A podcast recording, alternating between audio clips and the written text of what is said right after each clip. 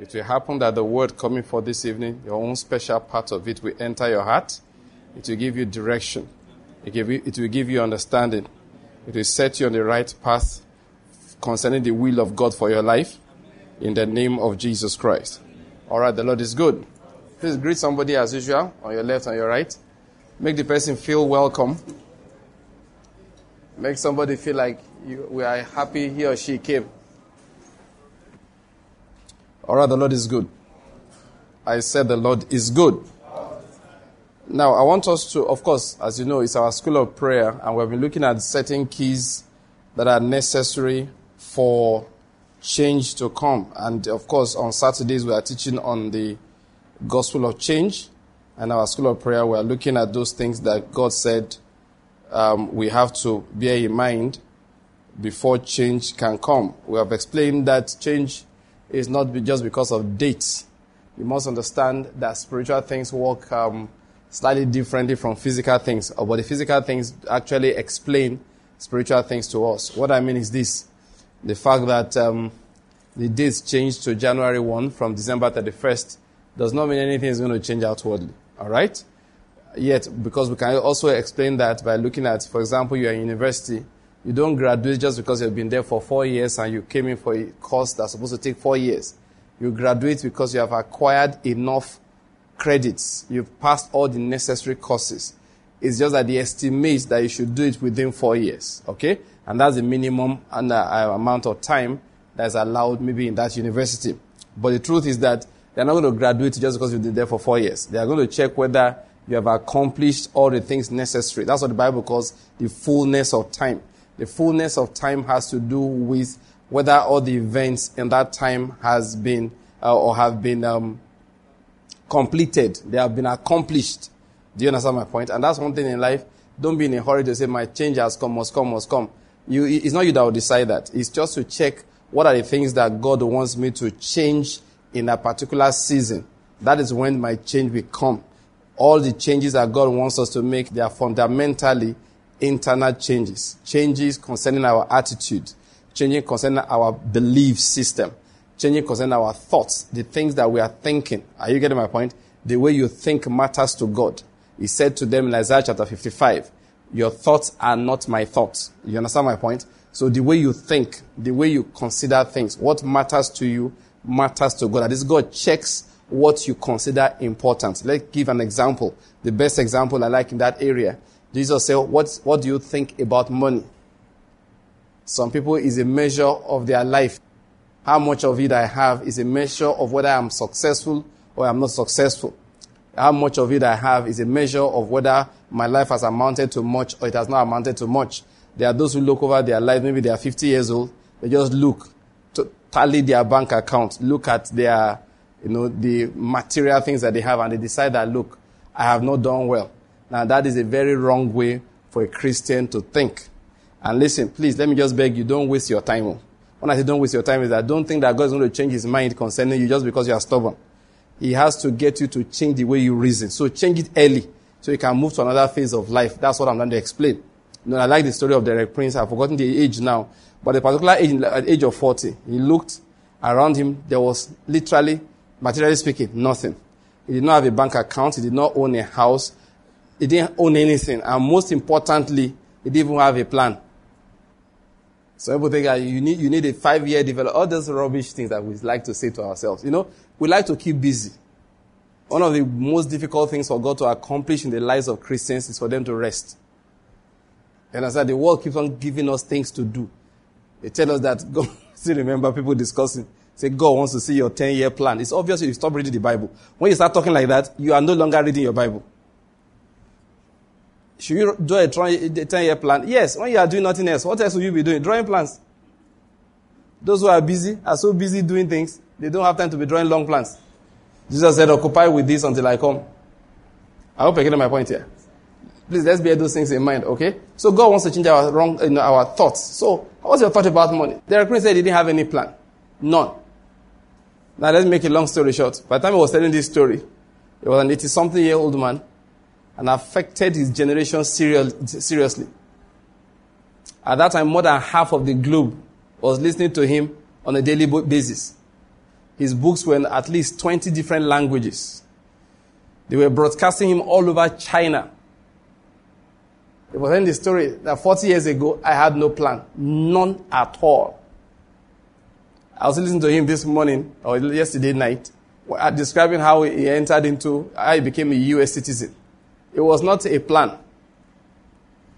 It was just, he got a kind of um, a job to come to Canada and teach in a Bible school. And I think pastor a church, I can't remember very well. So after a while, that thing expired. He, he didn't really like it, and uh, so he had to leave. Now, where will he go next? And I remember that a friend he made during the war, another soldier, an American soldier, who had become a pastor, had told him, had an open invitation, that any time you are coming to the U S, I don't need any warning. Just show up, show up in my church and come and pastor with me for some months. So he had that open invitation. So he remembered that. So he decided to come to the United States. So he got to the Canadian border, of course, this is from Canada. He got to the border and they asked him, what are you coming to do? He said, I'm visiting. He said, for how long? He said, six months. So the border official looked and said, six months is not a visit. Now, don't forget, he's a British citizen, all right? So he could enter the United States without much um, issues. He said, six months is not a visit. So he told the man that, well, I don't know. Can you help me? What am I supposed to do? The man said, in that case, listen, I think I'll just register you as an immigrant. Right there and then, the man made him fill another set of forms. And they said, you are immigrating to the United States. And he said, thank you. That was how him, his wife, and the little adopted African uh, Kenyan girl that they had entered into the United States. They didn't plan it. The man just said, you can't be visiting for six months. Two years later, I think thereabouts, he was an American citizen. And he lived there for a very long time. From there, God opened doors for him. He said, God just opened doors because he was a systematic teacher. And most of the Pentecostals and charismatics that time in the United States, they do a lot of shouting.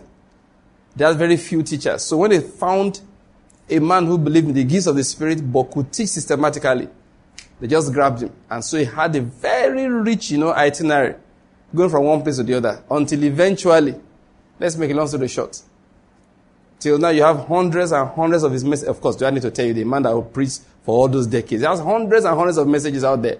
And his books are in up to twenty different languages. Many of those he did not even have anything to do with. That was the man that didn't have a plan at a particular point in time. So please don't worry about it. God plans for us. I hope you get my point. Let's bear that in mind, all right? It's very important for us to understand, okay? Now, so, change. Each season God gives it to us to change something about ourselves. Now, we are teaching on prayer in this season, that is in this our Tuesday meetings. So I'll focus on this aspect of prayer. So the first day we looked at how we should change concerning our, uh, what's the first change? Pride, thank you. Uh, we needed to deal with pride issues, okay? And then we said aligning ourselves with God, all right, the way God thinks and all of that. So today, what I want to go on into is to, because we are going to ask, we are going to pray a particular prayer. You see, God is changing us. We must understand God's order. What is more important to him? One of the things you must do for yourself as a Christian, that's what discipleship is. You must learn what is important to God.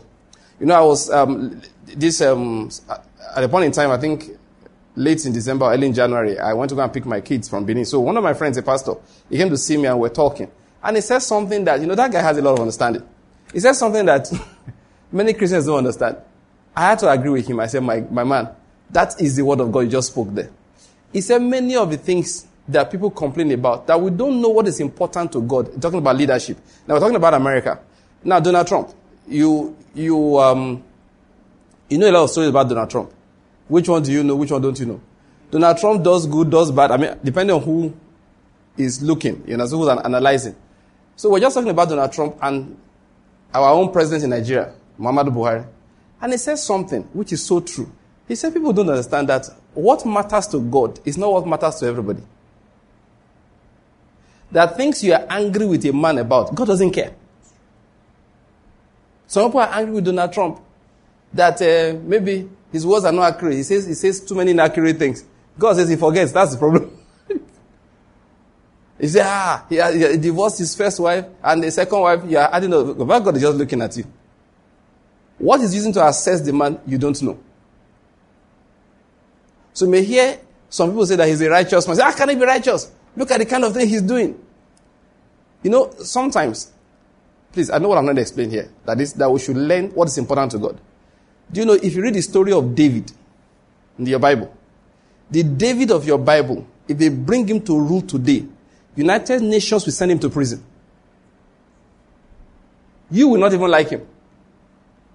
Some of these things you complain about, let me not mention this so as not to lose you. That's happening in our country. David would have been guilty of some of them. A man after God's heart. If you go and read it between the lines and read some of the things that David did, you just say, David, it's good you ruled that time. If you come and rule now, nobody will follow you. Many times people are, like, let me give an example, the world today. There's one word that's very common and people think that it's a very nice and righteous word, inclusion. Inclusiveness. The society that is open and inclusive. Do you know if you look at that word very well, it's a very nice way of denying God and offending God every day. Yet it is praised every day in the media. There are people that God said, don't let them enter the congregation of the saints. The church said, open your door to everybody. The other day I was thinking about it. Jesus is called the Prince of what? Are you awake or asleep? Prince of what? Peace. Thank you. That's how to answer somebody who's preaching. You know, you can be an anointing booster or what? An anointing killer. If you whisper when I ask questions, you are killing the anointing. If you answer me, mm, peace, then I know you are there. Jesus is the Prince of what? Peace. Thank you. That's the way it should be. Any way you want to attain peace that's outside Jesus, you are just deceiving yourself. So don't rate it highly. Somebody showed a video the other day of different world religions coming together to sign a peace agreement. I said, Jesus said, don't sign. Christians, don't sign. Were you bombing people before? Were you bombing before? As a Christian, were you bombing? So what are you signing? That I won't bomb anymore. Because usually when you sign such agreements, it's, I won't preach anymore. That's what they are agreeing to. They muzzle the name Jesus from your mouth. Don't sign any agreement. But the word make you look like you're a stubborn person. Be very careful. Be very careful that you don't, you know, highly esteem what God lowly esteems. You know, I meditated a few days ago, was it yesterday or the day before? I was into some messages and all of that. And the meditation came upon me. And I realized that most of what the world is telling us to do is iniquity in the eyes of God. For example, how to save up for your retirement. God said that it's madness. He said, whosoever wants to save his life will lose it. That you'll be poor when you're old. Because you want to find your life? Lose it for my sake. Waste all your resources pleasing God today. What I've said doesn't sound rational. That's how Christianity is, is radical. If you see the way people say, listen, pre- look at a lot of the teachings we have in the world is preserve your life, preserve your life, preserve your life. Jesus said, whosoever wants to preserve his life will lose it. He said, but those who will find their lives are the ones who are willing to lose it for my sake. I thought about it. We'll get there. We'll get a teaching. The principle of discipleship.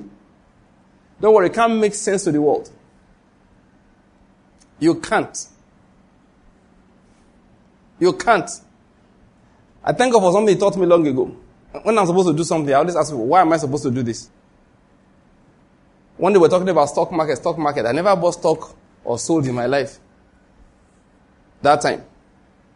People said, you know, your children have to go to school. I said, that's how I buy stock. You want God to put me out of ministry. He said, one day you may have to need to buy a car. You need where you hide your money. Jesus said, I shouldn't lay up treasure on the earth. All the reasons they gave me for buying stock made no sense to me, so I did not buy. You know the day I finally bought? Charles Soludo said, Nigerian banks are undercapitalized. They are too small. That they have to capitalize to a particular sum. He gave them a time limit. And I was in Kingdom World Ministry, I was preaching, that restore our captivity, O Lord, as streams renew the desert. And God said, those who sow in tears shall reap with joy. And I understood. He said, those who sow, uh, who go forth bearing the bag of seed, King James will say, precious seed, shall doubtless again return with rejoicing, carrying their sheaves that they harvest with them. Now, something struck me there. God said, you are saying restore our captivity. I'm saying you sow in tears. I don't know whether you're getting my point. So he said, economy develop. God said, invest in it. You want to, you know, people who go and hide their money and be praying for the economy to develop. God said, lie, lie, I will never answer such prayers. You don't believe in that economy. One of our sisters asked me that she was discouraged where she lives, you know, River State, that they want to make a lot of investment, you know, millions and millions of naira. But the this environment is so discouraging. So I said, next time I come for the program, our program there, I will talk with you. When I got there, I told her, I said, my sister, make the investment.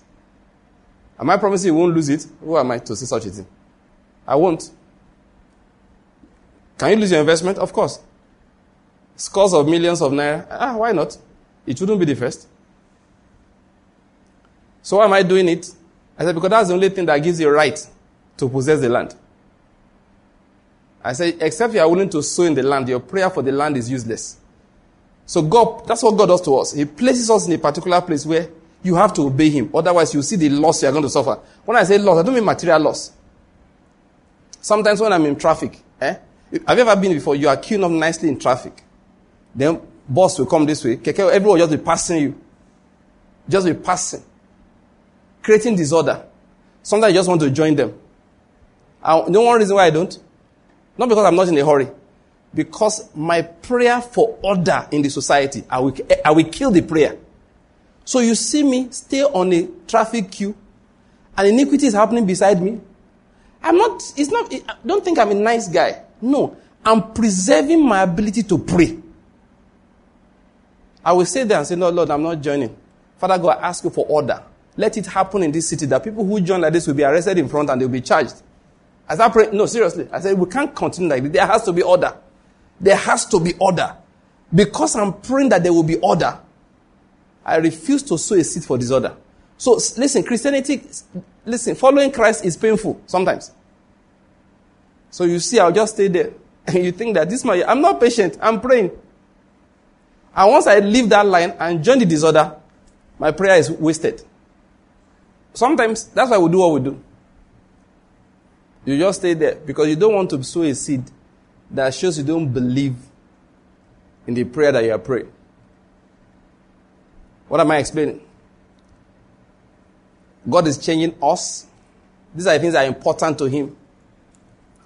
Yesterday or two days ago, I got a... You know, I said that we should learn what's important to God, right? About two days ago, I got a chart. You know the way it is. Fold it around. We need to pray. One million Christians should gather. Like one preacher will say, let's gang up against God. One million of us praying, he must answer. I hope you know it doesn't work like that. One million people praying does not make God answer. I've never seen where the Bible says that if there are plenty praying, he will answer. What he said is two or three. I agreed. He doesn't need a million. And sometimes only one person will pray. It will save a million. All right? I got one of those prayers anyway. Christians in Nigeria, they are praying. And when I saw the prayer points, it said it was generated by a can. Now, it's WhatsApp, so you don't know whether it is true or false. But it looked righteous. But the person who posted it said, even if you don't agree with everything, please, let's cry out to God. Let's cry out to God. I just closed the chat. Said, I'm not joining. I'm sorry, don't think I'm a rebellious person. It's because I saw the prayer points. And I'm sorry, I said, can, you don't, this is not how to pray. Now, l- listen, I'm not saying the prayer points were bad in themselves. You see where I'm going. The things they say we should pray about, I pray about them in my house also. But I just felt that as a body. So this was most important to us. That these kidnappings must stop. You know, Boko Haram killed one pastor, killed one Christian, all of that. I was like, uh-huh. Is this the prayer point? You didn't ask yourself, how did you get there? Now listen, personally, I don't have a problem with those prayer points. As it grieves you, go ahead. But when we have to gather as a body and handle issues, I think we start with the more serious matters. We first start with those, first, you know, judgment must begin where? In the house of God, not in Boko Haram camp. Not in federal government. It must begin in the house of God. So let us start from there first now and ask ourselves, what is going on in the house? Let me tell you what lets Satan into our midst and the devil to wreak, uh, cause destruction, bring off ha- havoc, division. When the body of Christ is not united, there's no prayer they want to pray. They will have problems. We have not been at a prayer point. When we lie with the word of God, When we hide Jesus so we can be popular, when the name Jesus is not a problem to us too. These are the things that cause problems for us as a nation, because like Derek Prince will say, we are held res- responsible for all the problems. These are the things that cause problems. We are not praying about them. We are praying about the problems that they caused, while we're continuing in the cause. I don't know whether you're getting my point. Huh? No. When I saw the prayer, I just felt like, I, I, whether it's can or not, I don't know. But I felt like whoever started this, I hope you know this is not our primary concern right now as a church. We have more intense problems. And remember where I began this from? Let's, when we want to pray, know what is important to God. If you hear that one politician made away with one billion naira, it shouldn't give you a sleepless night. If it doesn't steal, now you go steal him. Somebody must steal. So that is the fellow or you. Which one would you rather do? Be the thief? No. Now, I'm not saying stealing is good, though. I'm just saying it doesn't give me sleepless nights. I have still, I have walked out of church service before. That day, I was so angry. I left the church service because an invited minister was doing something that, you know, you know this kind of thing. You are so angry. The anger of man does not work the right. I reached my house to discover, to remember I didn't have the house key. So I parked under a tree. I just looked for a tree, parked there, and waited patiently for my wife to get back. Because we, did, we usually don't go to church together. I go in a different car, so she goes with the kids. I was, in fact, when I, I told her when I was leaving, she said what I said, she did not hear it. She just, I, just, I just came up to her, said something, something. Before she knew what I was saying, I had left, entered my car, drove out angrily, and went to my house. Tried to enter the gate, realized that, oh, the key is in church, so I parked under a mango tree, just for a few houses down from mine, leaned my seat back and waited for I don't know how long, patiently. See, I just imagine people in heaven laughing at me, say, "Shey, you dey vex. Where did this your vex carry you to now?" What was getting me angry? The pastor was saying, if you want to break po- the back of poverty, rush forward right now, hundred, hundred dollars to break the back of poverty. You know, it started the story like a joke, like a joke. When it got to that point, and I saw a lot of people rushing forward, I was, that is, I was like, wait, see, is this, are you joking? Is this supposed to be a joke? I saw everybody rushing forward. Of course, they don't have one hundred dollars. They had to go and put their phone number, and that time the one hundred dollars was like uh, maybe twenty thousand naira or so. You know, something like that, a little under that. To go and play that, they, you know, and I saw all we like sheep going astray. I saw my people perishing for lack of knowledge. I saw the shepherds milking and fleecing the sheep instead of feeding them. I couldn't stand it. I got up and I walked out. I think that's that's the kind of thing that should be annoying us. That's the look. Listen, we should know our prayer points. When you want to pray, ask God which one is important to you. You'll find it in the scriptures. That's why we're saying that we change our order on Tuesday. Let's study first before we start praying, so everybody will understand and be moved from the spirit to utter prayers that are effective before God. I say boldly, I don't have any doubt in my heart about it. The problem in Nigeria of today is caused by the Church of God. That one, directly. We don't focus on what is very important. And when we now have problems as a result of our lack of focus, we turn the problems themselves to a prayer point. We start prophesying that destruction will not come upon us, forgetting that we are the ones setting the stage for the trouble that's going to come. That's why I teach my children, even in our house, when we are praying for the country. I always make sure that we pray for the Church of God there. And what is the prayer? That they would preach the truth, practice the truth, and spread the true gospel. When I say, first one, teach the truth in their assemblies, so that everybody can practice it. And then we'll have the Spirit that spreads the word out. If you ask my children to pray, that they are praying for the country, that's one of the things they've learned. Because that is what is important. That's why the Lord Jesus says, seek first the kingdom of God and his righteousness.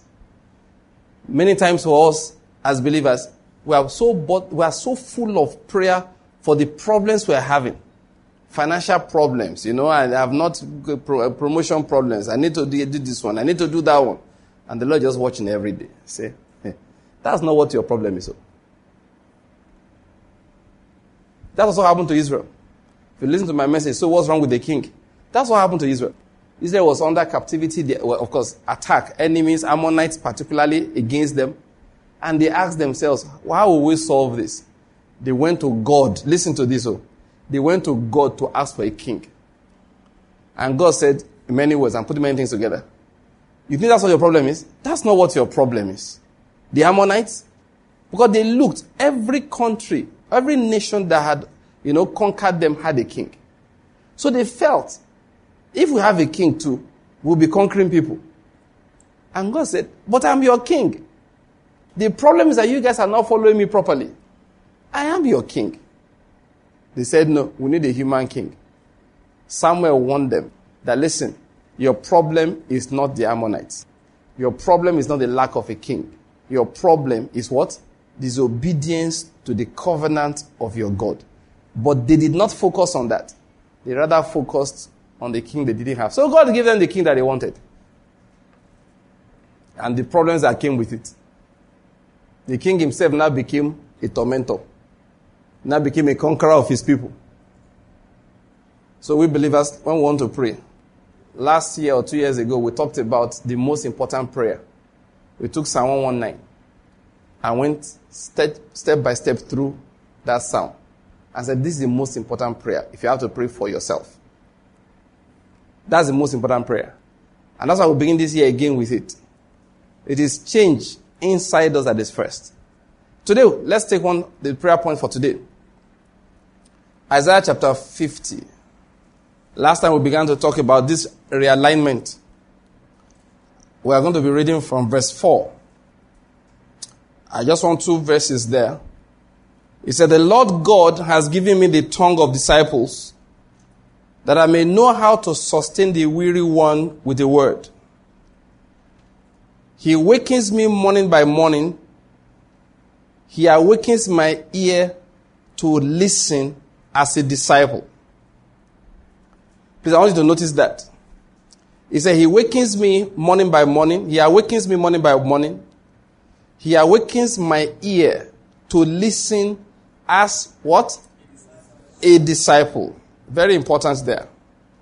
If you read the New Living Translation, it says, morning by morning he wakens me and opens my understanding to his will.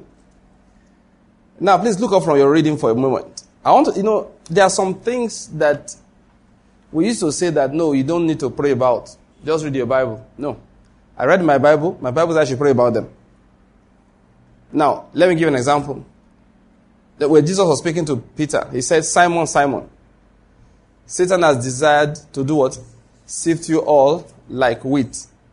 But I have prayed for you, Peter, that your faith will not fail. Now, that is, it is possible to pray for somebody so that his faith will not fail. True or false? True or false? That's what Jesus said. He said, pray that you will not enter into temptation. True or false? But many of us don't, you know, they are not our primary prayer points. We focus more on many other things. So when we see trouble, like we said the other time, we are full of pride. No, why would that man behave like that? Basically saying, I can't behave like that. You know what Paul said? If anyone is overtaken in an offense, those of you who are spiritual, restore such a one with the spirit of humility, fearing. Why? So you yourself will not be what? Tempted. So if you see somebody do something that is wrong, pray, say, Lord, oh, hey, I don't know how he managed to. What pushed him? Lord, may that thing not push me. And in case that thing is pushing me, may I be able to stand against it. The day of push, be my wall that I can lean against so I shall not be pushed down. In Jesus' name, amen. Very important. Not go to the pulpit and say, hmm, some people don't know how to resist temptation. As I am right now, who wants to tempt me? Hey, if you... You know, there was one preacher in America, I won't tell you the name. Many years ago, it's not today's story. he did something terrible. Another minister will go to church to, every day. So all these ministers are doing terrible things. This is hypocrisy. Terrible things in the life of a Christian. No. So one man watched him and said, ah, how can you say you're a preacher? And you'll be tearing down that man like this. That surely your life is not straight. So that one hired a detective to follow him about. And found out the house of the Ashewo he used to go to. ah, ah, that was, the, the man just said, no. The way this man is behaving, he can't be straight. That a straight man will be full of, you know, pain for that other man. A straight man will be full of, you know, no sorrow and will be fearing for himself. Lest he himself be tempted. But when the man was doing, ah, the guy said, this guy is a hypocrite. He must be the number. He just put a detective on him. He didn't work, the detective didn't have to work for so long. Put out the pictures, everything. Heavy scandal. Many prayer points the Lord gives us, we don't pray them. He said, lead us not into temptation. That is, you know, choose the one telling us, where you? He said when they, when they were in C B N, he was working, you know, they do some jobs there. You enter a vault, you know, vault where they keep money. You will see cash, you know, real money, and not just naira. You see it in dollar, you see it in pounds. One of his friends saw money, said, see dollar, see dollar. He said that one, they will first carry you to, you will see money daily. They will first want you to be desensitized to the sight of money. Because they know that you will go mad. If they leave you there alone, that is, you see dollar from the floor to the roof. Said so the guy was jumping. He said, yes, see dollar. It's not you. You know, that's how people start stealing though. What I'm going to say, when they are going to carry you to go and walk there, don't just say, no, no, no, there's nothing. He said, let him that thinks he stands take heed lest he falls. When you see dollar, you will also go and kneel down and say, Lord, I saw dollar. I ask of you that I will not steal dollar. Father God, don't let me disgrace your name. The dollar is not my own. A man's life does not consist in the abundance of dollars that he possesses or steals. Thank you. Thou shalt not steal, you commanded Israel. And he said, let him that steals self, the one that already stealing, let him not steal anymore. How much more me that wasn't stealing before? The commandment is also my own. Father, I thank you in the name of Jesus Christ. Amen. Next time you see dollar, you will not notice. You won't notice. It's called grace. Grace will enter into it. He says, see that, where is it? Down. Oh, yes, yes, it's true. We, we are the one that keep it there. You won't even notice anymore. That's what I mean. Jesus made it a prayer point for us. So it must be a prayer point. The one I want us to focus on, we're going to start praying in a moment. Let's read this again. Let me just revise this and then we'll go to Ephesians chapter one. He said, the Lord has opened my ear. No, sorry. The Lord has given me the tongue of the disciples, of disciples. That I may know how to sustain the weary one with the word. This is my emphasis. He awakens me morning by morning. He awakens my ear to listen as a disciple. New Living Translation says, he opens my understanding to his will. Please hold that and quickly go over to the book of Ephesians. Brethren, before we start praying about many other things, let's settle these things first. These are the things that are important to the Lord. Blessed, verse three. No, sorry. So let me just start from verse um, fifteen. He said, for this reason, I too, having heard of the faith in the Lord Jesus, which exists among you, and your love for all the saints. Two important things Paul used to look out for before he starts praying for people, because he didn't used to waste his time on unserious Christians. He said, well, having heard of this, I do not cease, verse sixteen, giving thanks for you, while making mention of you in my prayers, that the God of our Lord Jesus Christ, the Father of glory, may give to you abundant prosperity. Was that what he said? give you the promotion you have been looking for. No. Were these people not in need of money? They were. He said, I pray, rather, that the God, the Father of glory, may give you a spirit of wisdom and of revelation in the knowledge of him. I pray that the eyes of your heart may be enlightened, so that you will know what is the hope of his calling, what are the riches of the glory of his inheritance in the saints, and what is the surpassing greatness of his power toward us who believe. Let me just stop reading here. What was Paul praying for here? The same thing that Isaiah was telling us in Isaiah chapter fifty. He wanted to pray for people that they may have been sick people amongst them, did not remember their sicknesses. He wanted to pray for people that also wanted prosperity and progress. He did not remember they needed prosperity. He said, and he's telling them, he's even just tell, you know, he's telling them what he's praying for them concerning. That they will be filled with the knowledge of his will. That they will, their eyes, the eyes of their understanding will be enlightened. That they will know the hope of his calling. Let me say this and we'll begin to pray. You've heard me say many times anyway, but we can't say this is enough. You know the truth? Many Christians, all of us, I'm not pointing at you or you, I'm pointing at who? All of us. See the way the, where the finger stopped. All of us. We generally are not very serious.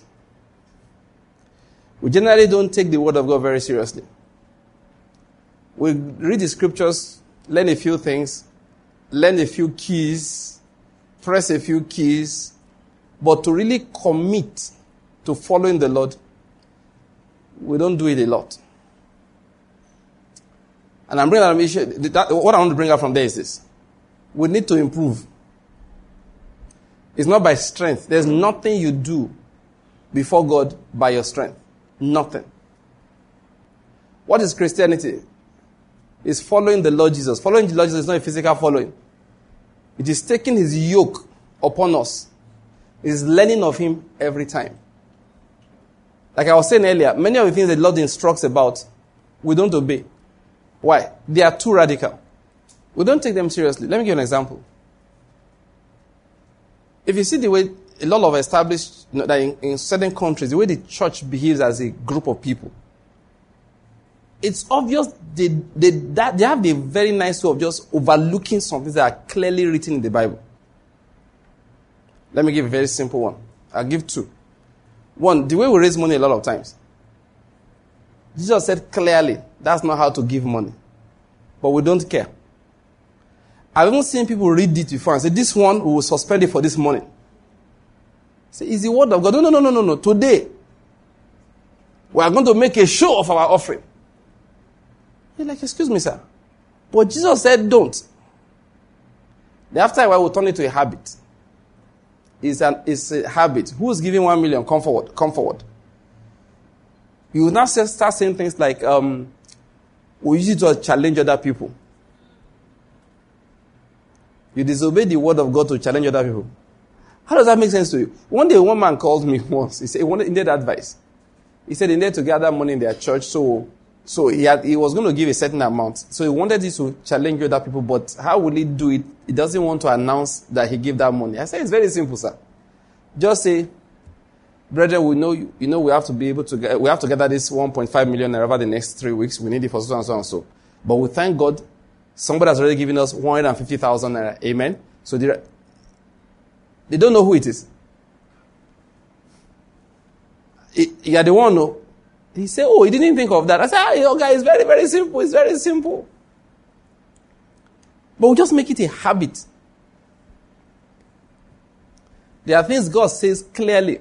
We'll turn it around. God says, I hate divorce. We just think it is normal. If we are, if, if we are tired of our wives, will quarrel and walk away.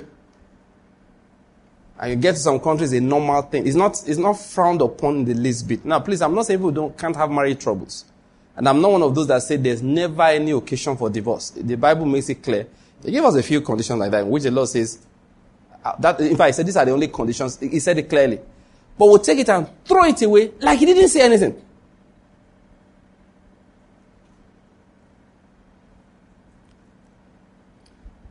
When it comes to preaching the gospel, very few of us engaged. I say, I'm not talking about people here now. I'm just talking about the church as a whole. Very few of us are actively, we spe- listen to this. We actually deliver, we come to church, we give our pulpit to people who tell us how to lay up treasure on the earth. Say, so next Sunday is our financial seminar. A man will come and start telling us, this is how you lay up treasure on the earth. To lay up treasure on the earth, you take fifteen percent of whatever you earn and put it in a fixed asset account. Somebody say fifteen percent. Say fifteen percent. Amen? Amen. To prevent moth from destroying and thieves from breaking in and stealing, you will buy sixteen, uh, sorry, twenty-five millimeter steel rods to fence where you laid up the money. Amen? Jesus said thieves will break in and steal. We say no. So for moth not to destroy the money you have laid up,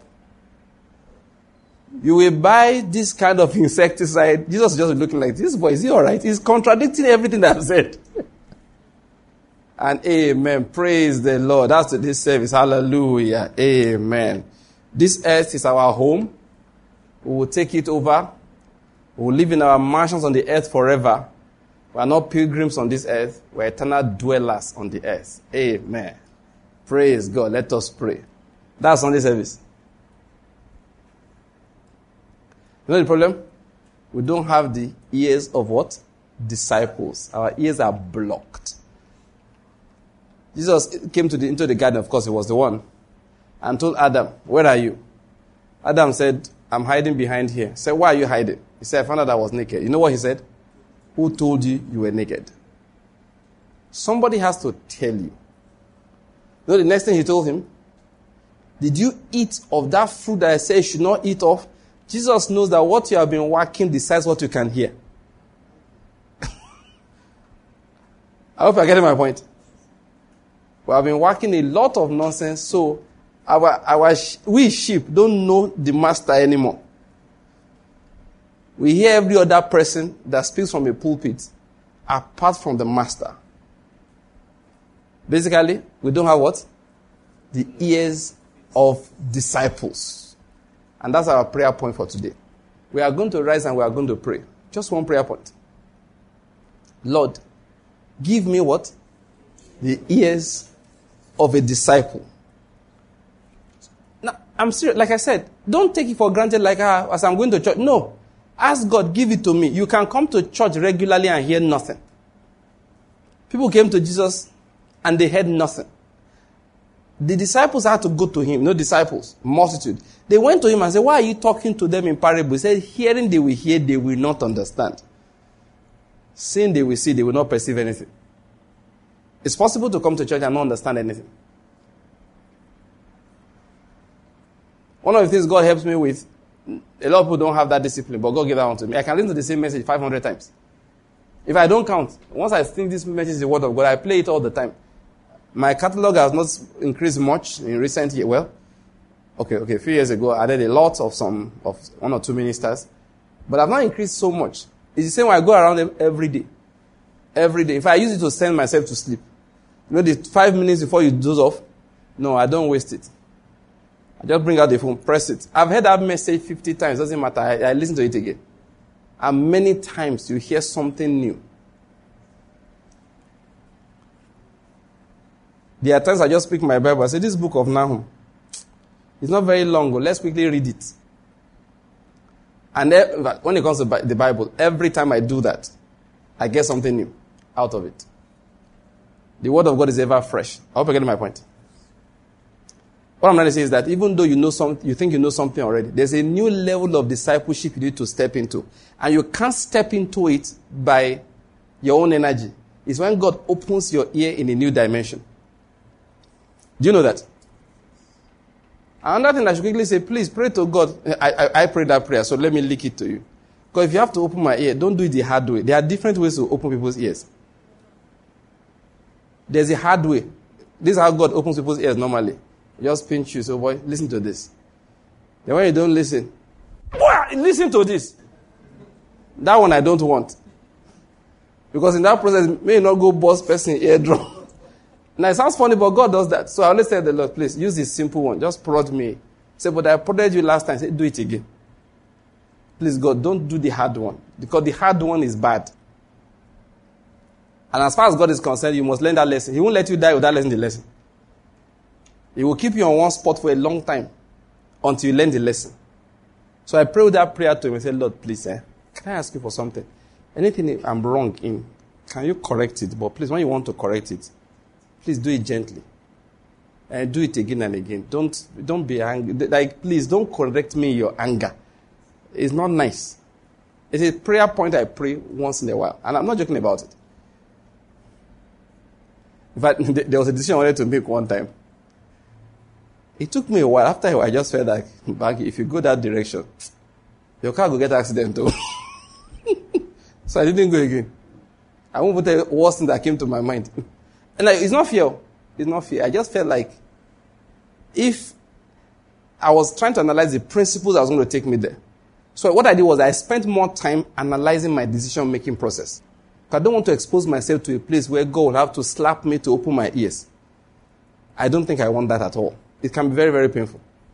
It's a prayer you must pray. Disciples come in different levels. Whatever level of discipleship you are in right now, you can get to a higher one. You know how you get to a higher one? God opens your ear further. It's not everything you can understand. You understand that? Jesus had some very nice disciples around him, didn't he? Peter, James, John, and all of them. Yeah, he told them there are things I want to tell you. But right now, you can't bear them. Let's ask to our feet. That's the prayer point for today. Well, I didn't only change matter, change for ourselves. That is what we are going to use to pray. Lord, give me the ear of a disciple so that your word will be precious to me and that I will have understanding in the things that you are saying to me each moment. That's our prayer point for today. Remember, change begins where? Inside, Inside us. It's not outside. It says, seek first the kingdom of God, and all other things shall be added. Many of the things we are looking for, you understand, they will come automatically to us if we set our priorities right. If we set our priorities right. If you are feeling perfect, like you have nothing wrong with you, you need this prayer more than the rest of us. I hope you are getting my point. You need to pray and say, Lord, give me what? The ears of a disciple. Begin to pray. Say, Lord, give me the ears of a disciple. I want to follow you closer. Give me the ears of a disciple. Wake me up, Lord, morning by morning. Wake me up, Lord, morning by morning. That's a prayer. It's, it's, it's not time to kill witches. People, some people are always killing witches. All the witches are dead. You are not saved. Say, Lord, wake me up morning by morning. Awaken my ear to listen as a disciple, so that I will not be disobedient to your will. New Living Translation says, he opens my understanding to his will. Say, Lord, open my understanding to your will. There is something you want me to do in each area of life. There's one something you want me to do in each, you know, each moment of life. Open my understanding, Lord, to your will. That is a prayer for this evening. The ears of disciples. That's what we need.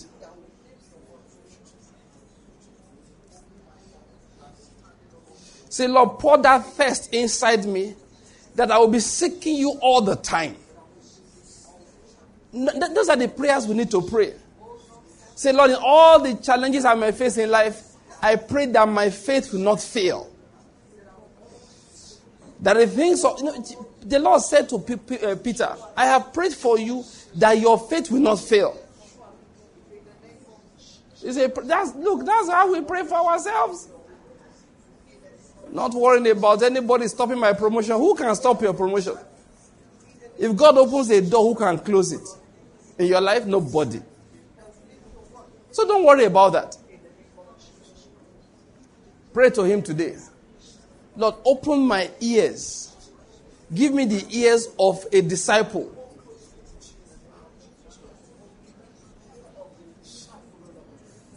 There is something you want to say to me. Say it and help me to understand. Say, Lord, have mercy on my disobedience. Very important. Say, Lord, have mercy on my disobedience. There are places you disobeyed him in the past, and for that reason, your life has not been able to break into a particular level of a walk of, or effectiveness in this life. Say, Lord, take me back to that place that I might fulfill the obedience that is necessary. Can I again say something? That there was a church he was pastoring that he left. After some time, the Lord said, didn't finish your work there. Go back there. He had to go back there, stay a while, to go and finish the assignment he was supposed to do. Pray, Lord, take me back to the place I'm supposed to make corrections. There was a time that Israel had problems. They went and prayed. And the Lord said, it is for Saul and his bloody house. That is, their king in Israel put them in trouble. So they said, Lord, wherever I have used my hand to put myself in trouble, open my ears to hear a word of correction. Say, Lord, open my ears. That's, look, that's the ears of disciples. The ears of disciples. That's what we're praying.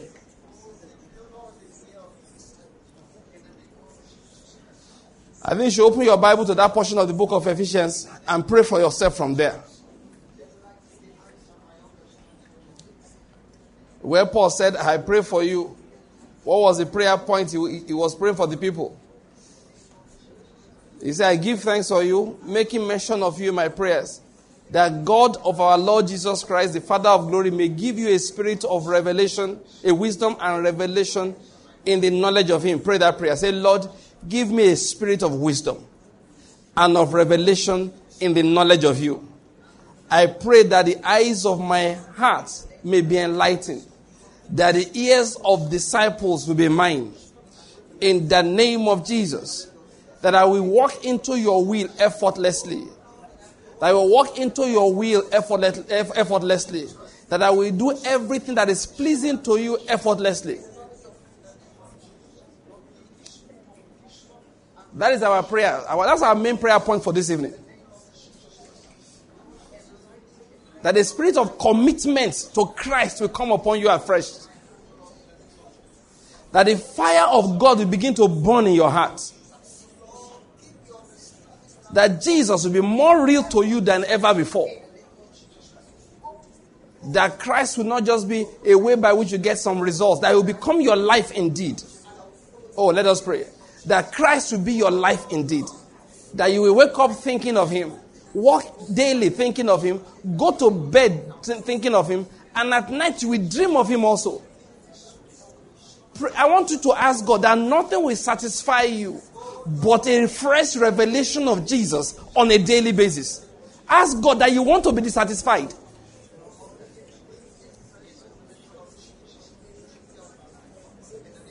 Say, I want to be dissatisfied. I don't want anything on this earth to satisfy me, Lord. Except I see your face. Except I get to know you better. Day by day, Lord, renew the knowledge of you to me. That is what I want. The spirit that seeks, you know, the spirit that seeks miracles or material things. That spirit that just seeks to know the Lord. Paul said, this is what is pushing me, that I may know him. And the power of his resurrection. The fellowship of his sufferings. Can you believe that? People wanted to have fellowship in his sufferings. He said, being made conformable unto his death. Many of us, what are we looking for? That I may have a new car. That I may have promotion at work. That I may have a wife. That I may have a husband. That I may have children. We want to be satisfied in things that are temporal. Pray. Say, Lord, I pray. I'm asking you. Let me not be satisfied with temporal things. Say, Lord, let me not be satisfied with temporal things. Let me be satisfied only with doing the will of him that sent me and finishing his work. Pray that prayer so that you, fire, fire will begin to burn in your bones. That will not be a big deal for you to take a whole month's salary and disappear for just a three-day program somewhere to go and hear a fresh word. Many people are not ready to disturb themselves to know the Lord better. People have come to me many times. They want to talk to me on the phone. No, they can't come to Enugu. They send message, they know, they know. They, they want the word, they want that constantly by radio. They can't disturb themselves to no, say, Lord, the spirit that's willing to disturb myself, that's uncomfortable until I get to know you afresh. Oh, I, I want to pray like this. Say, Lord, that same spirit you gave to Joshua. You remember Joshua? Joshua wanted to see the Lord like Moses was seeing him.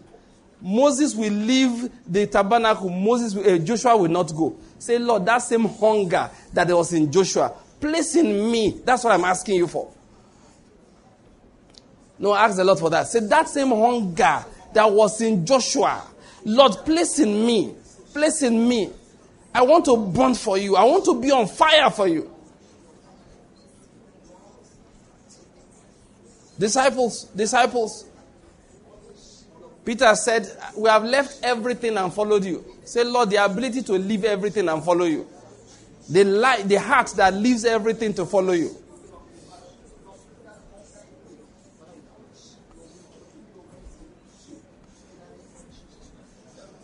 In the name of Jesus, we have prayed. We are still on that prayer point. I want to, I want to just remind us of one story.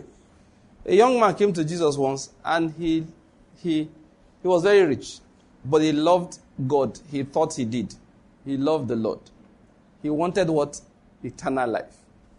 So he came to Jesus and said, what must I do to gain eternal life? Jesus said, you know, Jesus was not joking. No. Jesus was just, you know, arranging him. Jesus knew where he was going. He said, you know the Lord now, you know what to do. Um, thou shalt not steal, thou shalt not commit adultery, thou shalt not covet, you know everything. The boy said, all of this I have kept from my youth up. He said, what is the problem? Jesus said, one thing you still lack. So what is that thing? He said, I will tell you later, but now, if you really want that thing, then this is what you will do. You will go and sell all that you have, give to the poor, then come and follow me. Let me add my own words now, because I believe it is true. And you will discover the thing you still lack. That is when you know whether you really want eternal life or you don't. It's easy to want eternal life when you have normal life. I don't know whether you're getting my point.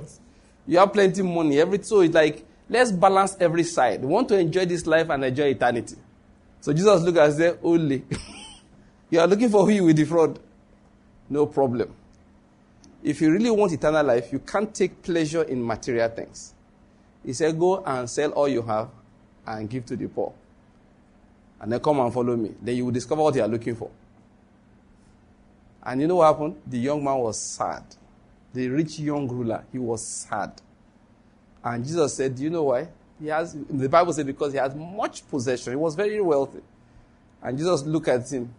In fact, one day I saw, I saw a movie. And in, in the, the, film, the film about the Lord Jesus Christ. As that man walked away, Jesus, the, Jesus in that film looked and told the disciples, said, do you see him? That is like this kind of, do you see him? See him. He now said, it is hard.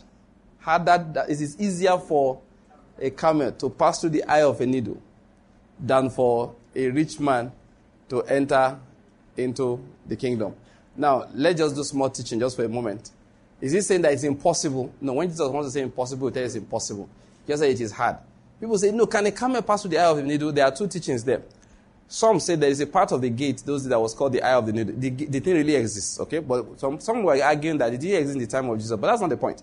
The point is that Jesus used to use, I don't want to use it, he used to use hyperboles to make his point. For example, he would tell you, you strain out a gnat and swallow what? A camel. And I was talking about people who, you know, they tithe, mint, and cumin, and then neglect the weightier matters of the law. So that's what Jesus was doing, I believe, at that particular point in time. But our focus, all right, today is this. A man said he wanted eternal life. They showed him the door to eternal life, but he saw the cost of eternal life, he turned away. The things of God, they cost too. Oh, they cost. They cost. And I don't mean the one Jesus paid for. That, that one Jesus paid for eh, is one cost. There is a personal cost to you. Sometimes one would understand grace properly. We think grace means that I don't have to pay anything. No. To, because the real cost, the real cost, you can't pay. But to tap into the real cost, there's a personal cost. The other day I was counseling with somebody. I gave his story here a few, a few meetings ago. A young woman. She had some issues that I was counseling helping her. We're just trying to give her the mind of God. I said to her, I said, God collects payment.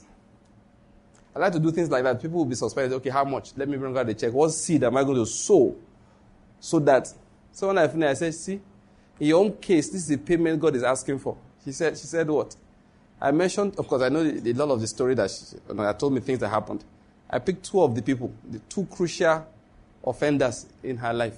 I said, God said, forgive them.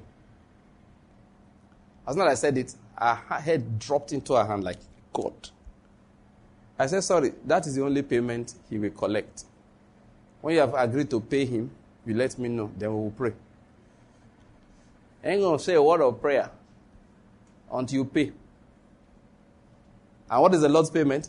Forgive these people. I know when people have done you strong thing. You know what they call strong thing? Like one man many years ago, we used to watch, this is it J J. J J's father. He said, forgive. He said, the Lord said we should forgive. He said, the Lord never lost money.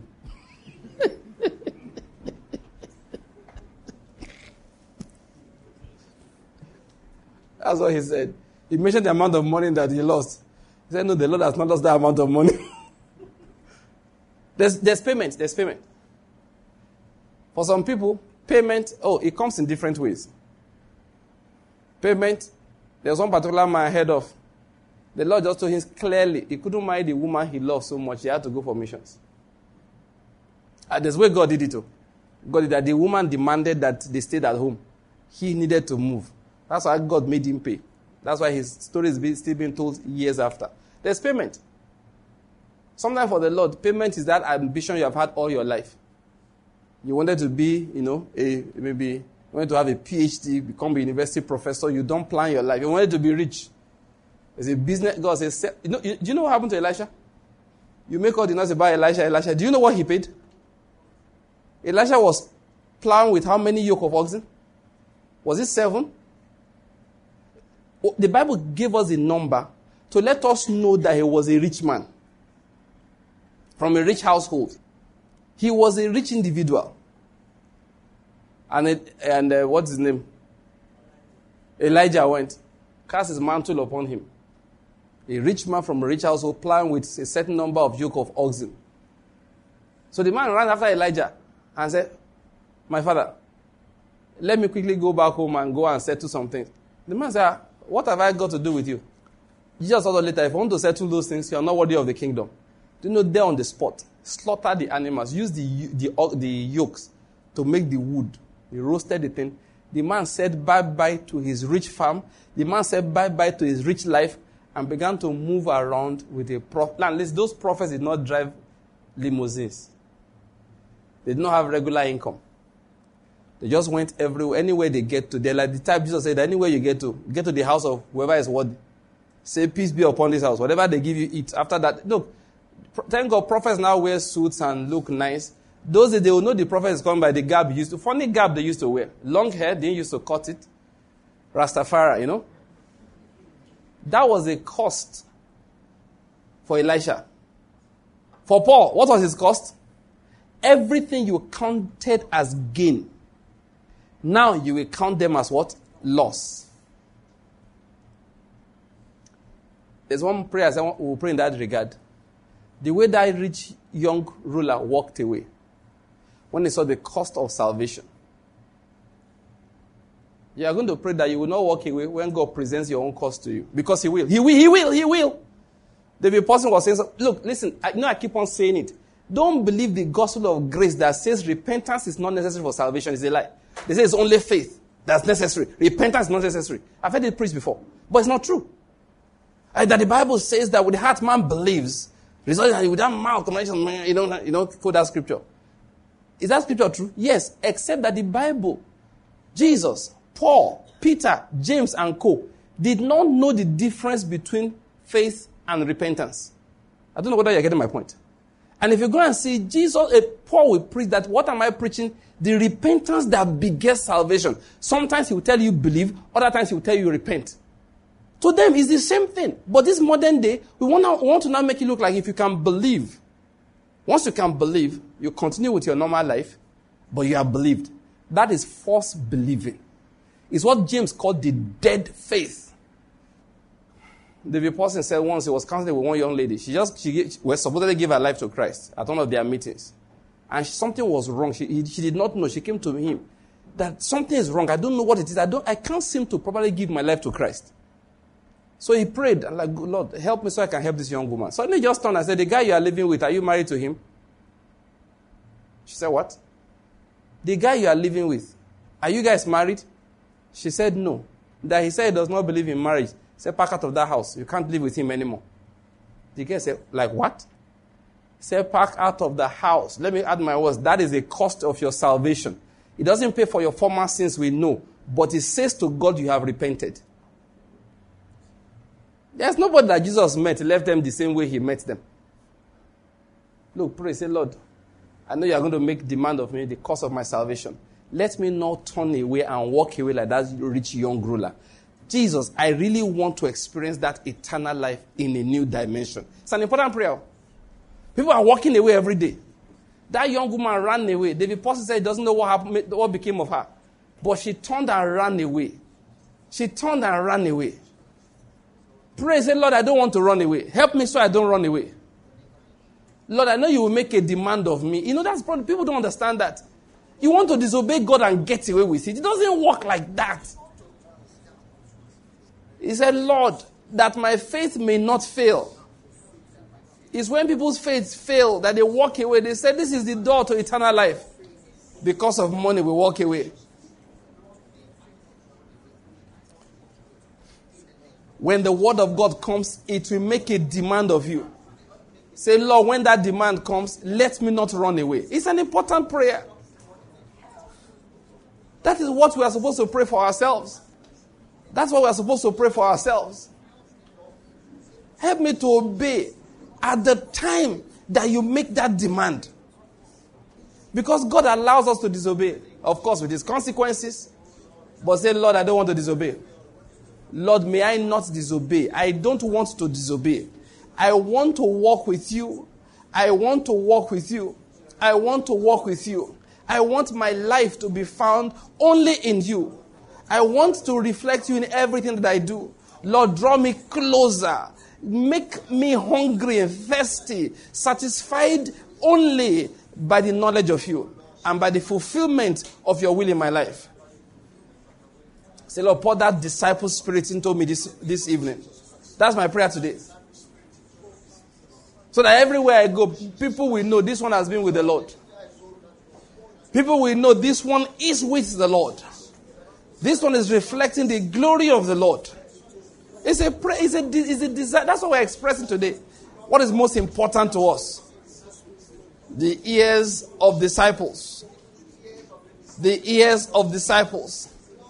The heart that pants after the Lord. The heart that pants after the Lord.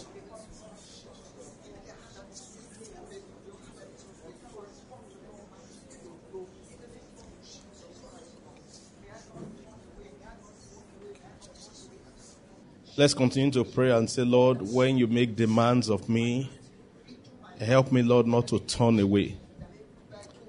Can we pray? Except you are comfortable with this um, state. Except you are comfortable with this state. But if you truly desire a deeper walk and a deeper relationship with God, then let's begin to pray that prayer. Let's continue to pray that prayer and say, Lord, when you make demands of me, when you make demands of me. I just need your grace. I just need your grace in the name of Jesus not to walk away. I need your grace. Strengthen me not to walk away. Strengthen me not to walk away. Brethren, let's pray. I don't know the demands that God will be making of you. I don't know the demands he will be making of me. But all we are asking is that when you make, when he makes that demand, that will be strengthened not to turn away. Will be strengthened not to walk away. You know, he strengthens us that we won't even know when we make the decision of following him. He just supplies that strength. And sometimes it looks like, ah, but begin, continue to pray and say, Lord, help me not to turn away. Help me not to turn away. Help me not to turn away. If you desire a deeper walk with God, you desire to see God more in your life. you are dissatisfied with this, your present spiritual state, then let's continue to pray that prayer and say, Lord, help me when you come making that demand. When you come making that demand, I just receive grace. I receive grace. I receive grace. I receive grace. I receive grace. Brethren, let's receive grace this evening. The ear of a disciple. Lord, give me that ear. That as you give me instructions and supply grace, I will walk according to your instruction and according to the grace that you have supplied.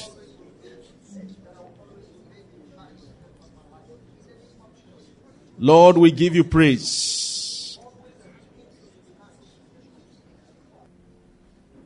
Second Corinthians chapter eight. And we'll read from verse one. And the emphasis will be on verse five. Second Corinthians chapter eight. The Bible says, now, brethren, from verse one, we wish to make known to you the grace of God which has been given in the churches of Macedonia, that in a great ordeal of affliction, the abundance of joy and deep poverty overflowed in the wealth of their liberality. In verse three now says, for I testify that according to their ability and beyond their ability, they gave of their own accord, begging us with much urging for the favor of participation in the support of the saints. It now says in verse five, and this, not as we had expected, but they first gave themselves to the Lord and to us by the will of God. Now the emphasis is that they first gave themselves to the Lord. That was why they could give in their poverty. That was why they responded the way they responded. They were not cajoled. The Bible said they first give themselves to the Lord. Can we pray this evening and say, Lord, help me to give myself completely over to you? Then when he makes demand of us, it will not be difficult for us to follow. Say, Lord, help me to give myself completely to you.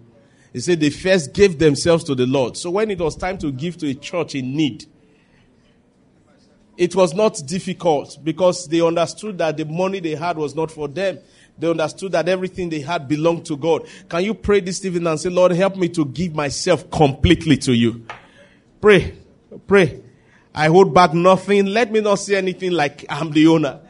Help me to give myself. Like this church, he said they gave themselves first to the Lord.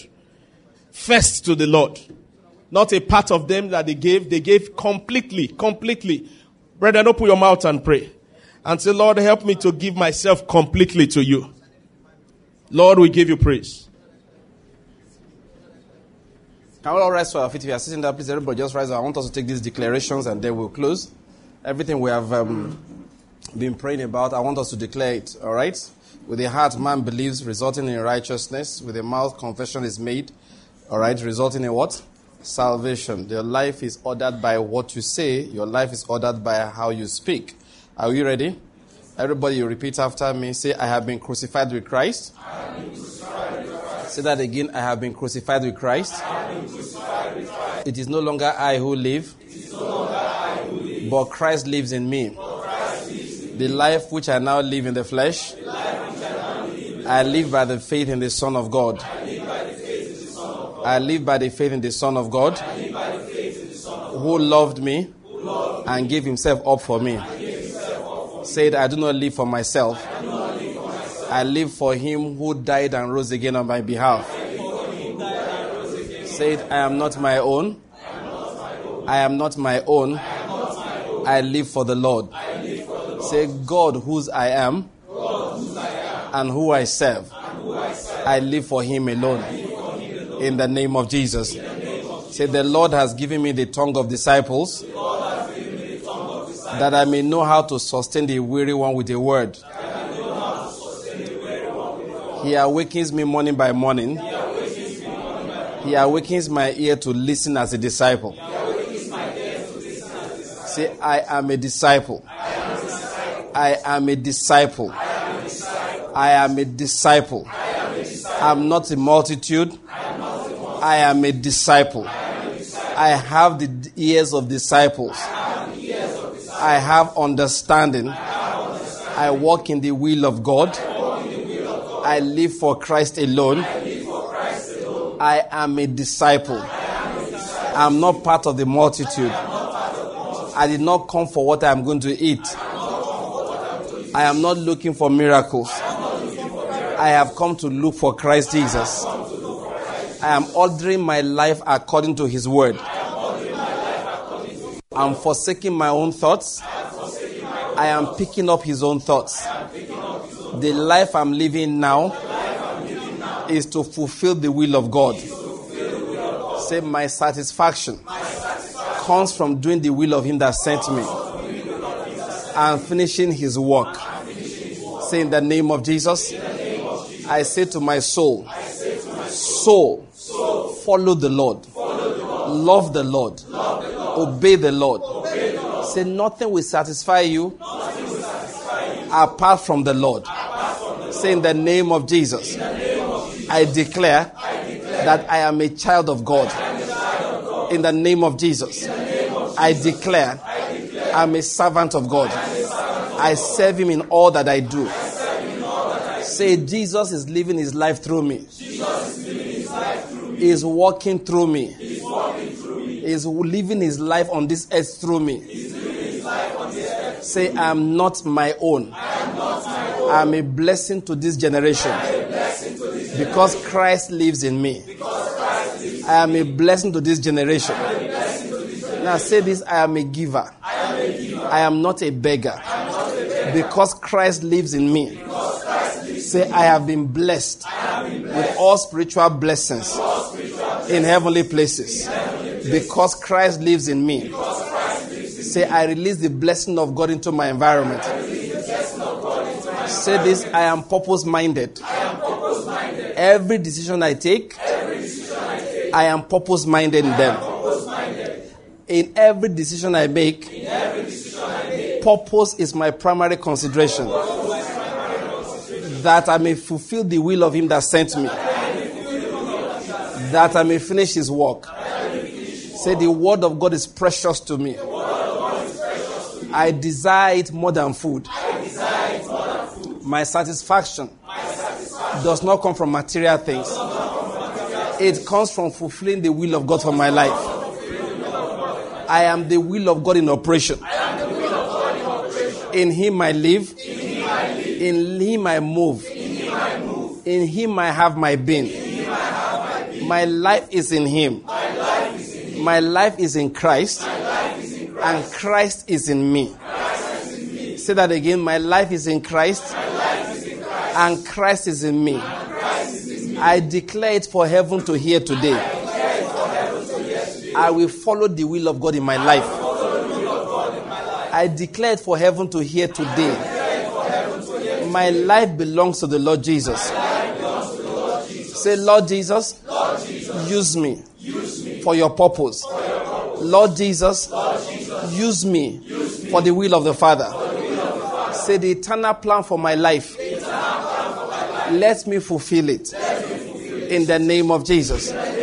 I consecrate myself to you again. To Fill you. me with grace. Me with I, receive grace. I receive grace. Say, by the grace of God, grace of I, God am what I, am. I am what I am. His power is working towards me.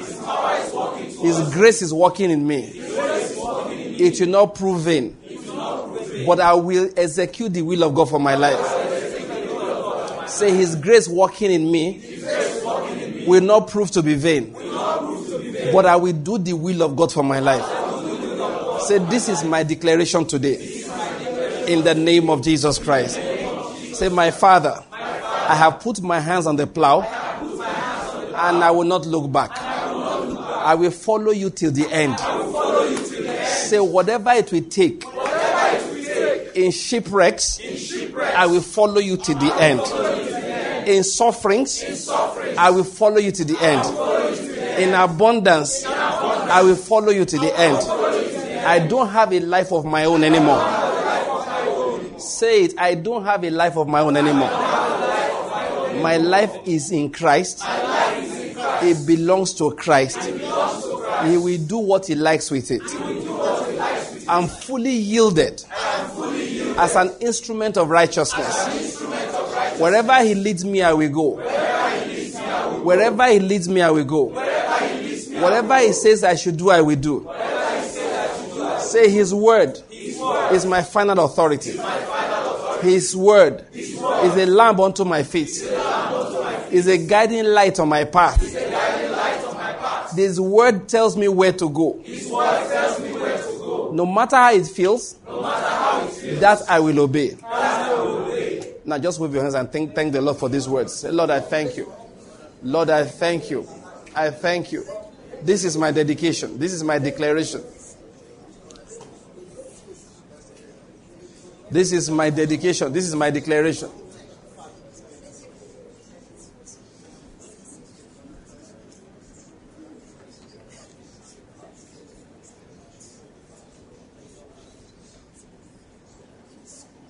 In Jesus' name we have prayed. Amen. Before we close, I just want to say this again. Look, what we are doing is not just church. What I mean is not just Christian activity. God is in serious need of people.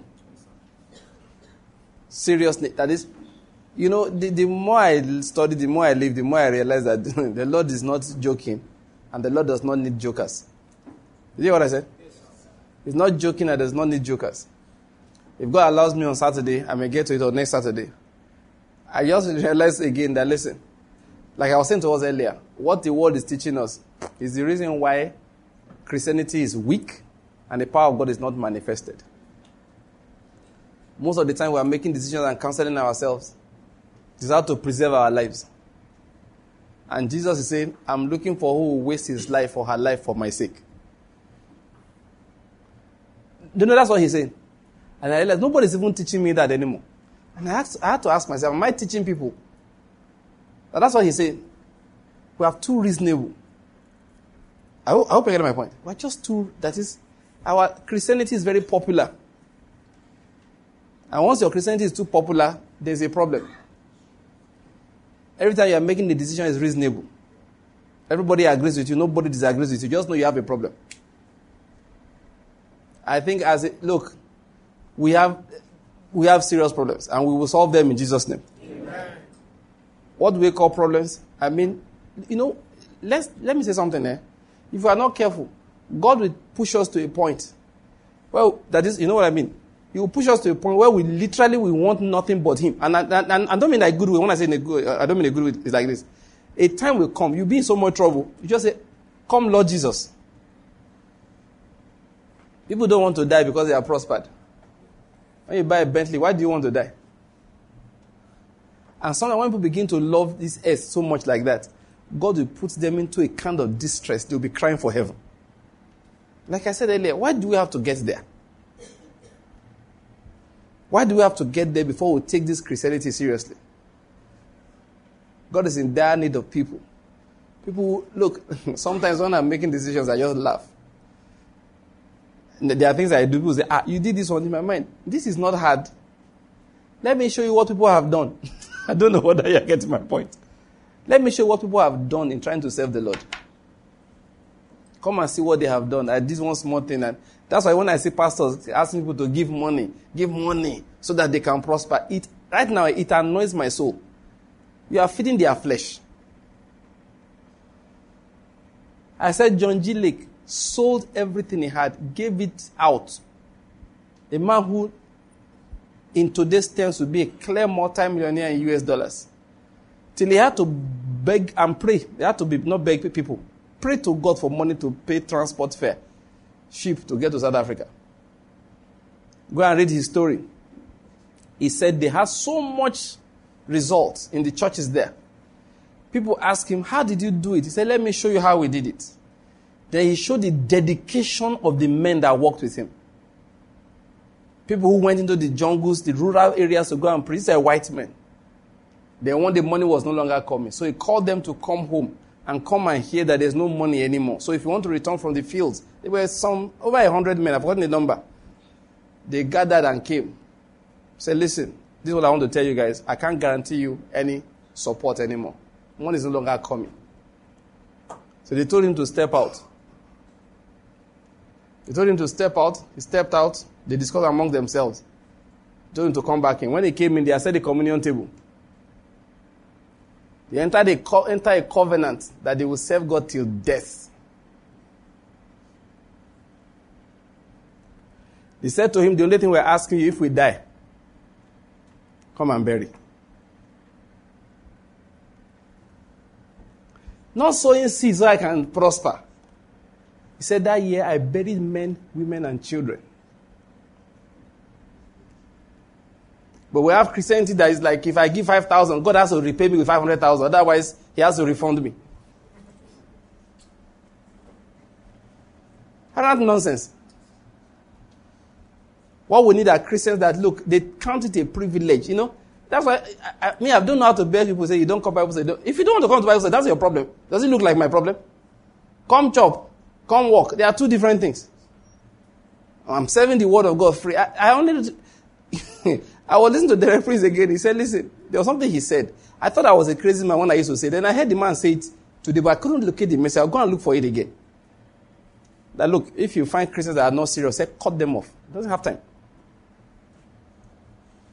I have to be begging you, let's go and hear the word. I have to be begging you. He said, no, no, cut them off.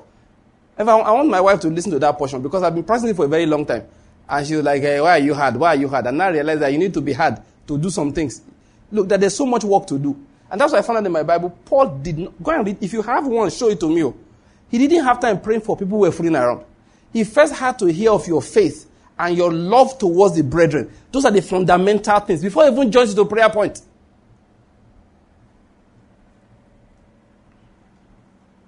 That's why I like the way I preach. I tell people, if you don't want to serve God, you're on your own.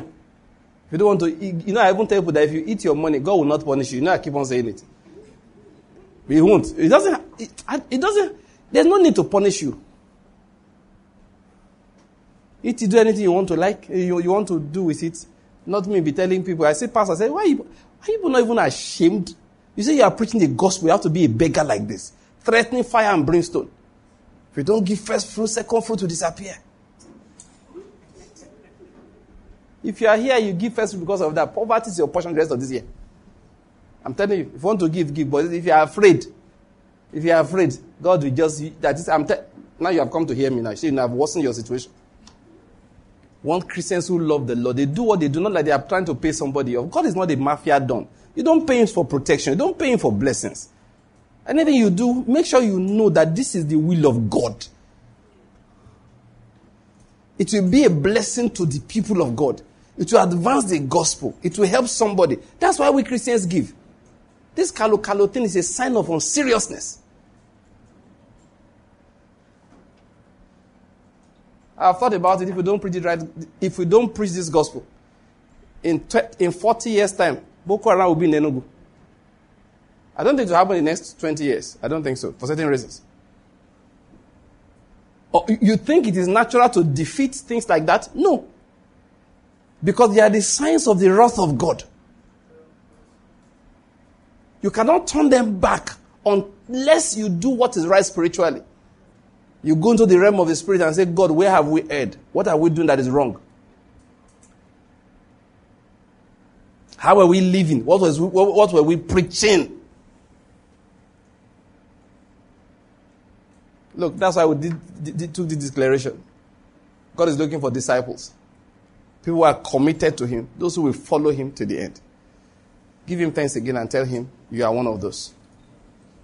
Give him thanks again and say, Lord, I'm one of them. I am one of them. I am one of them. Lord, I am one of them. Say, Lord, I am one of them. Father, we give you praise. In Jesus' name we have prayed. In Jesus' name we have prayed. Amen. The Lord is good. All right. Let's share the grace we are living here now. Are we ready? Every Christian must learn. You must have a few chants like this in your life. Periodically you pick one. I found one recently. Very beautiful. Let me share it with you. Isaiah chapter fifteen. Psalm fifty-nine. It's very beautiful. When you get home, go and read it. Psalm fifty-nine. You should have chants like that once in a while. Okay? Just speak like Psalm twenty-three is a very good one. Don't get used to it. Though. No, it's revelation. No, Psalm twenty-three. The Lord is my shepherd. I shall not want. Read it regularly. Just do your head like this. The Lord is my shepherd. I shall not want. You should do that once in a while. If I, there's something I said once, and I'm serious. Occasionally, you should do like you, you want to do juju in your house. Close the windows. Put off the light. Light two candles. It just goes get there. Just, if I put a bowl of water there. The Lord is my shepherd. I shall not want. It means light and green. When you finish reading it, take the water, drink. Boom. We're Africans. We do some, we should do strange things like that once in a while. I think it will boost our faith. Amen. The Lord is good. But just know what you are doing. I'm not saying that uh, it, that will now become a ritual. I just like once in a while, you know, just to show that yourself, you you get juju. You know, a lot of Christians don't know they have juju. When they see a man, if a man does like this, say, eh, what is it? Eh, they will be afraid. If any man does like that, I will blow on you. I will blow on that hand for you. I'm telling you, I go just do it like this. Get away, my friend. Which juju you get? Come and try my own juju. Yeah, I'll give you five minutes to do your own. When you finish doing your own, I just do like this. Have you finished? I finished. That's all. It's called the breath of God. I hope you get my point. I blow it upon you. Amen. So please, Christians, periodically read through your Bible. Pick a few chunks once in a while. Use it for a month. Change it again. Use it for another month. Change it again. I hope I hope you're getting my point. Like now, I've just found Psalm eighty-three and fifty-nine. Beautiful Psalm. When I found that as uh, Deuteronomy thirty-three, Kai, I enjoyed that one for a long time. Till now, me and my children will use it once in a while. There is none like the God of Israel, who raised the heavens to, to my help, and through the skies in his majesty. The eternal God is a dwelling place, and underneath me are his everlasting arms. He has driven out the enemy from before me, saying, let destruction overtake, overtake them. He said, therefore I dwell in the land of safety, and the fountain of my life is secured in the land of green and new wine. When you talk like that, you know, you, you feel happy. The day I was going to drive through kidnapper-infested area, um, uh, what do you call it? Headsmen, all of that. I was going to Ondo State from Benin. I looked the road, looked the road. I said, children, repeat after me. We repeated that thing properly in the vehicle. Faith was, was boosted. I did drive the go. Coming back time again. When I reached the bad side, I just park. Oh yeah, everybody. That's the original jazz. The Lord is good. Now let's do our own incantation so we can go home. Amen. One, two, let's go. Because of the grace of the Lord Jesus Christ, surely we have passed out of death and we have passed into life. We have passed out of darkness into the light of Christ. We have passed out from under the curse into the blessing. All things have passed away in our lives. We are now filled with the Spirit of Christ. We live above sin and walk above the devil because we are seated high above with Christ. This is our season of multiplication, dominion, and manifestation. In the name of Jesus Christ. Amen. Now let's say that one more time. This is my season of multiplication, dominion, and manifestation in the name of Jesus Christ. Amen. Bless the people around you with that.